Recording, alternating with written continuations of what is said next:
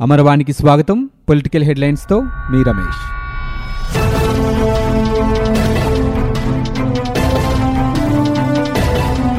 ఆంధ్రప్రదేశ్ ప్రభుత్వం ప్రతిష్టాత్మకంగా భావిస్తున్న పోలవరం ప్రాజెక్టు నిధుల విడుదలకు సంబంధించి కేంద్రం తీపికబురు అందించింది రాష్ట్ర ప్రభుత్వం ఖర్చు చేసిన ఐదు వేల ఆరు వందల కోట్ల రూపాయలలో పద్దెనిమిది వందల యాభై కోట్ల రూపాయల విడుదలకు కేంద్ర ఆర్థిక శాఖ ఆమోదం తెలిపింది. ఈ మేరకు త్వరలో నాబార్డు నుంచి నిధులు విడుదల కానున్నాయి.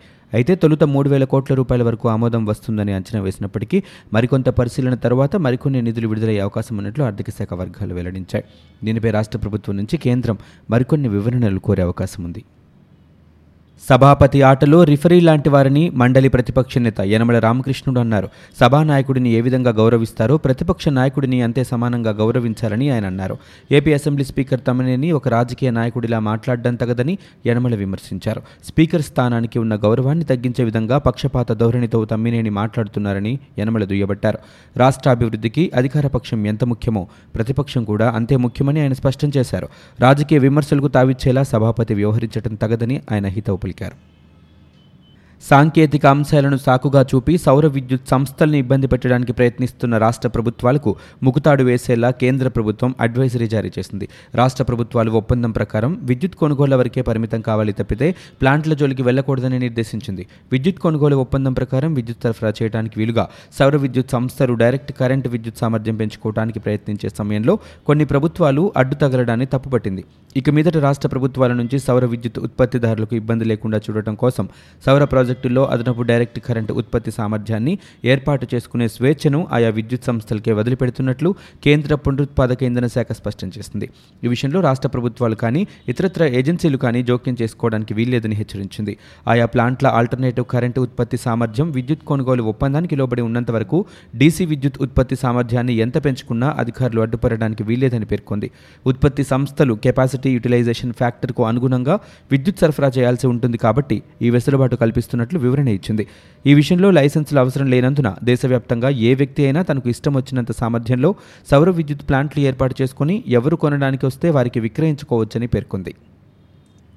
అగ్రిగోల్డ్ సంస్థలో డిపాజిట్లు చేసిన రాష్ట్రానికి చెందిన ప్రతి ఒక్కరికి చెల్లింపులు చేస్తామని ఖాతాదారులు ఆందోళన చెందాల్సిన పని లేదని ముఖ్యమంత్రి వైఎస్ జగన్మోహన్ రెడ్డి భరోసా ఇచ్చారు.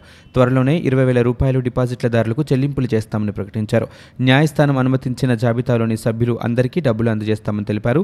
తొలి విడతగా పదివేల రూపాయలు డిపాజిట్ చేసిన వారికి ఆర్థిక సహాయం అందిస్తున్నామని అర్హులైన వారు ఇంకా ఎవరైనా పేర్లు నమోదు చేసుకోకపోతే మరో నెల రోజుల వ్యవధి ఇస్తున్నామని ఆలోపు జిల్లా న్యాయ సేవాధికార సంస్థ కార్యాలయంతో పాటు కలెక్టర్ తహసీల్దార్ కార్యాలయాలు గ్రామ సచివాలయాల్లో పేర్లు నమోదు చేసుకోవాలని సూచించారు. సమాజంలో ప్రశ్నించే గొంతులు ఉండకూడదనే ఉద్దేశంతో వైకాపా నేతలు పోలీసుల అండతో తెదేపా కార్యకర్తలపై కేసులు పెట్టిస్తున్నారని తెలుగుదేశం అధినేత చంద్రబాబు మండిపడ్డారు. దీనిపై తాము రాజీలేని పోరాటం చేస్తున్నామని చెప్పారు. తెలుగుదేశం పార్టీ లేకుంటే ప్రభుత్వ ప్రైవేటు ఆస్తులను దోచుకునేవారని ఆరోపించారు. చిత్తూరు జిల్లా చంద్రగిరి సమీపంలోని ఐతేపల్లిలో జిల్లాలోని వైకాపా బాధితులతో చంద్రబాబు సమావేశమయ్యారు. అనంతరం ఆయన మీడియాతో మాట్లాడుతూ వైకాపా కార్యకర్తలు ఉన్మాదుల్లా ప్రవర్తిస్తున్నారని కొబ్బరి దానిమ్మ చీనీ చెట్లను ధ్వంసం చేస్తున్నారని చెప్పారు. ఇల్లు కూల్చివేస్తున్నారని ఈ ప్రభుత్వం వచ్చాక రాష్ట్ర వ్యాప్తంగా తొలి నూట యాభై రోజుల్లోనే తెలుగుదేశం పార్టీ కార్యకర్తలపై పోలీసులు ఆరు వందల ముప్పై కేసులు పెట్టారని తెలిపారు. అందరినీ కొట్టి భయభ్రాంతులకు గురి చేస్తే వీళ్ళు కూడా నక్సల్స్గా తయారవుతారని తెలుగుదేశం పార్టీ కార్యకర్తలపై ఎన్ని కేసులు పెట్టినా వారు పార్టీ జెండాను వదిలిపెట్టడం లేదని రేపు వారు తిరగబడితే పోలీసులు వైకాపా నేతలు ఎలా తప్పించుకుంటారని ప్రశ్నించారు. తెలుగుదేశం పార్టీ కార్యకర్తలు కూడా వైకాపా నేతల ప్రలోభాల వలలో పడొద్దని కార్యకర్తలెవరూ అధైర్యపడకండని భరోసా ఇచ్చారు. మీ వెనుక అరవై ఐదు లక్షల మంది సైన్యం ఉన్నా తెలుగుదేశం పార్టీ ఉందని రాష్ట్రంలోని అనేక ప్రాంతాల నుంచి బాధితులు కష్టాలు చెప్పుకునేందుకు తన దగ్గరికి వస్తుంటే శాంతి భద్రతలు బాగున్నాయంటూ డీజీపీ సర్టిఫికేట్ ఇచ్చుకుంటున్నారని వాపోయారు.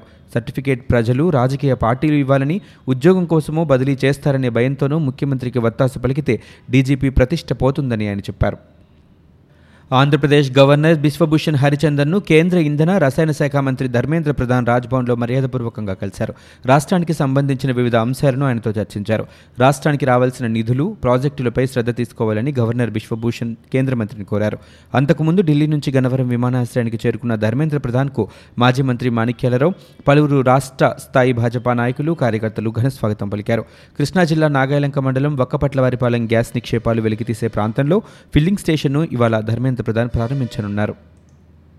మోదీ ప్రభుత్వం చేసిన నోట్ల రద్దుకు నేటికి మూడేళ్ళు. నల్లధనం వెలికితీత నకిలీ కరెన్సీని అడ్డుకోవడమే లక్ష్యంగా ఐదు వందల రూపాయలు వెయ్యి రూపాయలను రద్దు చేసిన విషయం తెలిసిందే. ఈ సందర్భంగా ఆర్థిక నిపుణులు ఆసక్తికర అభిప్రాయాలు వ్యక్తం చేస్తున్నారు. అప్పటి పెద్ద నోట్ల స్థానంలో తెచ్చిన రెండు వేల రూపాయల నోటును కూడా ఇప్పుడు రద్దు చేయాల్సిన అవసరం ఉందని ఆర్థిక శాఖ మాజీ కార్యదర్శి ఎస్కి గార్గ్ అభిప్రాయపడ్డారు. వ్యవస్థలో నగదు చలామణి ఇంకా భారీగానే ఉందని రెండు వేల రూపాయల నోట్లను కూడా దాచి ఉంచుతున్నట్లు ఆధారాలున్నాయని తెలిపారు. ప్రపంచవ్యాప్తంగా డిజిటల్ చెల్లింపుల వ్యవస్థ వేగంగా విస్తరిస్తోంది కానీ భారత్లో మాత్రం అది చాలా నెమ్మదిగా సాగుతోందని గార్గ్ అభిప్రాయపడ్డారు. ప్రస్తుతం చెలామణిలో ఉన్న నోట్ల విలువలో మూడో వంతు రెండు వేల రూపాయల నోట్లే ఉన్నాయని తెలిపారు. వీటిలో చాలా వరకు చెలామణిలోకి రావటం లేదన్నారు. రోజువారీ లావాదేవీలకు ప్రజలకు ఇవి అందుబాటులో ఉండటం లేదన్నారు.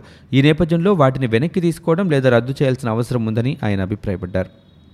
భవన నిర్మాణ కార్మికులకు అండగా ఈ నెల పద్నాలుగున విజయవాడలో తెలుగుదేశం పార్టీ అధినేత చంద్రబాబు తలపెట్టిన దీక్షకు ప్రభుత్వం అనుమతి నిరాకరించింది. స్థానిక ఇందిరాగాంధీ మున్సిపల్ స్టేడియంలో దీక్షకు అనుమతి ఇవ్వాలని పోలీస్ మున్సిపల్ కమిషనర్లను తెలుగుదేశం పార్టీ బృందం కోరింది. ప్రభుత్వ కార్యక్రమాలకు తప్ప ఇతర కార్యక్రమాలకు అనుమతి లేదని సదరు అధికారులు స్పష్టం చేశారు.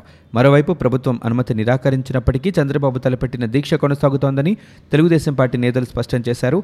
ప్రత్యామ్నాయంగా ధర్నా చౌక్ను పరిశీలిస్తున్నట్లు వారు తెలిపారు. తెలుగుదేశం పార్టీకి సాధినేని యామిని శర్మ రాజీనామా చేశారు. పార్టీ రాష్ట్ర అధికార ప్రతినిధి పదవికి ప్రాథమిక సభ్యత్వానికి రాజీనామా చేస్తూ చంద్రబాబుకు గురువారం ఆమె రాజీనామా లేఖను రాశారు. పార్టీలో కొన్ని అంతర్గత విభేదాలు ఇబ్బందులు ఉన్నప్పటికీ చంద్రబాబు ఇచ్చిన తోడ్పాటు మరవలేనిదని లేఖలో పేర్కొన్నారు. వ్యక్తిగత దేశ రాష్ట్ర రాజకీయ పరిస్థితులు ఇతర బలమైన కారణాలతో రాజీనామా చేస్తున్నట్లు ఆమె వెల్లడించారు. అయోధ్య స్థల వివాదంపై త్వరలో తీర్పు ఇవ్వనున్న నేపథ్యంలో సుప్రీంకోర్టు ప్రధాన న్యాయమూర్తి జస్టిస్ రంజన్ గొగోయ్ ఉత్తరప్రదేశ్ ఉన్నతాధికారులతో భేటీ అయ్యారు. ప్రస్తుత పరిస్థితులు శాంతి భద్రతలపై ఆయన వారితో చర్చించారు. యూపీసీఎస్ రాజేంద్ర కుమార్ తివారీ డీజీపీ ఓంప్రకాష్ సింగ్లను తన ఛాంబర్కు సీజేఐ పిలిపించారు. దేశంలో దేశ రాజకీయాలపై ప్రభావం చూపించే చారిత్రక తీర్పు నేపథ్యంలో అధికారులు తీసుకుంటున్న ముందస్తు చర్యలను ఆయన సమీక్షించినట్లు సమాచారం. అయోధ్యపై తీర్పును నవంబర్ పదిహేనుకు ముందే సుప్రీంకోర్టు వెల్లడించనుంది. ఈ నెల పదమూడు లేదా పదిహేను మధ్య కాలంలో సీజేఐ రంజన్ గొగోయ్ అయోధ్య సహా పలు కీలక తీర్పులు వెల్లడించనున్నారు. పదిహేడున ఆయన పదవీ విరమణ చేయనున్న విషయం తెలిసిందే.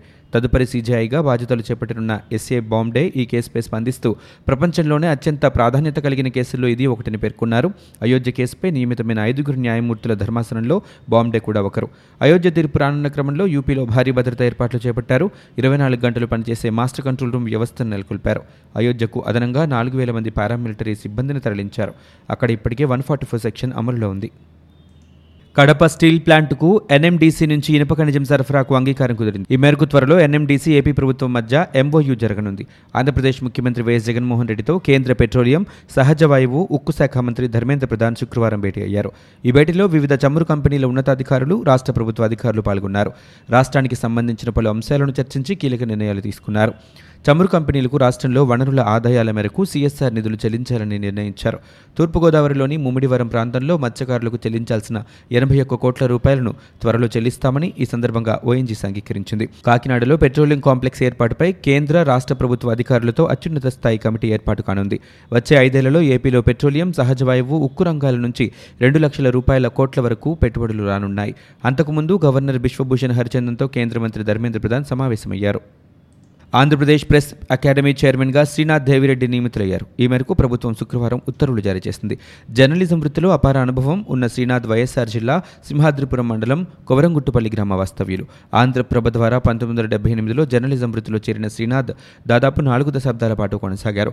కడప జిల్లాలో పనిచేసినప్పుడు రాయలసీమ వెనుకబాటుకు సంబంధించి రాజకీయ ఆర్థిక సామాజిక అంశాలపై సెవెన్ రోడ్స్ జంక్షన్ పేరుతో ఆయన రాసిన కాలమ్స్ విశేష ప్రాచుర్యం పొందాయి. పంతొమ్మిది వందల తొంభై దశకంలో ఆయన కొన్నేళ్ళ పాటు బీబీసీ రేడియో కూడా పనిచేశారు. ఆంధ్రప్రదేశ్ వర్కింగ్ జర్నలిస్టుల సంఘం కడప జిల్లా అధ్యక్షుడిగా దాదాపు ఇరవై నాలుగు సంవత్సరాలు పనిచేశారు. ఆ తర్వాత ఏపీయూడబ్ల్యూజే రాష్ట్ర కార్యదర్శిగా కూడా పనిచేశారు. శ్రీనాథ్ దివంగత ముఖ్యమంత్రి వైఎస్ రాజశేఖర రెడ్డికి అత్యంత సన్నిహిత జర్నలిస్ట్ కూడా. రాష్ట్ర శాసనసభ కమిటీలో నెల్లూరు జిల్లాకు చెందిన ఎమ్మెల్యేలకు అగ్రతాంబులం దక్కింది శాసనసభ స్పీకర్ తమ్మినేని సీతారాం వివిధ కమిటీలకు చైర్మన్లను సభ్యులను నియమించారు. సర్వేపల్లి ఎమ్మెల్యే కాకాని గోవర్ధన్ రెడ్డిని శాసనసభ హక్కుల కమిటీ చైర్మన్గా నియమించారు. అలాగే శాసనసభ రూల్స్ కమిటీలో వెంకటగిరి ఎమ్మెల్యే ఆనం రామనారాయణ రెడ్డిని శాసనసభ పిటిషన్స్ కమిటీ సభ్యుడిగా నెల్లూరు రూరల్ ఎమ్మెల్యే కోటంరెడ్డి శ్రీధర్ రెడ్డిని నియమించారు. అలాగే ప్రివిలేజ్ కమిటీలో సభ్యుడిగా గూడూరు ఎమ్మెల్యే డాక్టర్ వెలగపల్లి వరప్రసాద్ను నియమించారు. అసెంబ్లీ నిర్వహణ విధి విధానాల అమలు సభ్యుల హక్కుల పరిరక్షణలో కమిటీలు క్రియాశీలకంగా వ్యవహరించనున్నాయి. రాజకీయాలు చాలా కాస్ట్లీగా మారిపోయాయంటున్నారు ఎమ్మెల్యేగా పోటీ చేయాలంటే ఇరవై కోట్ల రూపాయలు ఖర్చు పెట్టాల్సిన పరిస్థితి ఏర్పడిందని మాజీ మంత్రి అయ్యన పాత్రుడు అంటున్నారు. డబ్బే కాకుండా మద్యం కూడా పంచాలని ఇంత ఖర్చు పెట్టి గెలిచిన వారు ప్రజా సంక్షేమ కార్యక్రమాలు ఏం చేస్తారంటూ వాపోయారు. తాము పెట్టిన డబ్బులు వెనక్కి తీసుకోవడానికి సొంత పనులు చేసుకుంటున్నారని పన్నెండు సార్లు పోటీ చేసినా ఎన్నికల్లో చూసిన పరిస్థితి ఏనాడు చూడలేదని ఆయన అన్నారు. రాష్ట్రంలో దురదృష్టవంతమైన పాలన సాగుతోందని టీడీపీ నేత బచ్చుల అర్జునుడు విమర్శించారు. నేడు ఆయన మీడియాతో మాట్లాడుతూ ఇసుకను బ్లాక్లో అమ్ముకుంటున్నారని ఆరోపించారు. చంద్రబాబు ఇసుక ఉచితంగా ఇస్తే దోచుకున్నారని అసత్యాలు ప్రచారం చేశారని అన్నారు. ప్లాన్ ప్రకారమే ఇసుక దోపిడీ జగన్ ప్రభుత్వం శ్రీకారం చుట్టిందన్నారు. వందల వేల లారీల ఇసుకను ఇతర రాష్ట్రాలకు అమ్ముకున్నారని బచ్చుల అర్జునుడు ఆరోపించారు. వచ్చే విద్యా సంవత్సరం నుంచి ఒకటి నుంచి ఎనిమిదవ తరగతి విద్యార్థులకు ఆంగ్ల మాధ్యమంలోనే విద్యాబోధన జరిగేలా ప్రభుత్వం నిర్ణయం తీసుకున్న నేపథ్యంలో ఏపీలో పెద్ద రాద్ధాంతం జరుగుతోంది. తాజాగా ఈ వ్యవహారంపై బీజేపీ ఎమ్మెల్సీ మాధవ్ రియాక్ట్ అయ్యారు. రాష్ట్ర ప్రభుత్వం జారీ చేసిన ఎనభై ఒకటి జీవో వల్ల మాతృభాష తెలుగు మృత భాషగా మారుతోందని ఆయన వ్యాఖ్యానించారు. ఇది రాష్ట్ర ప్రభుత్వం అనాలోచిత నిర్ణయమని ఆయన ఎద్దేవా చేశారు. ఇవి ఇప్పటివరకున్న పొలిటికల్ న్యూస్. మరో బులెటిన్తో మళ్ళీ మీ ముందుకు వస్తాం.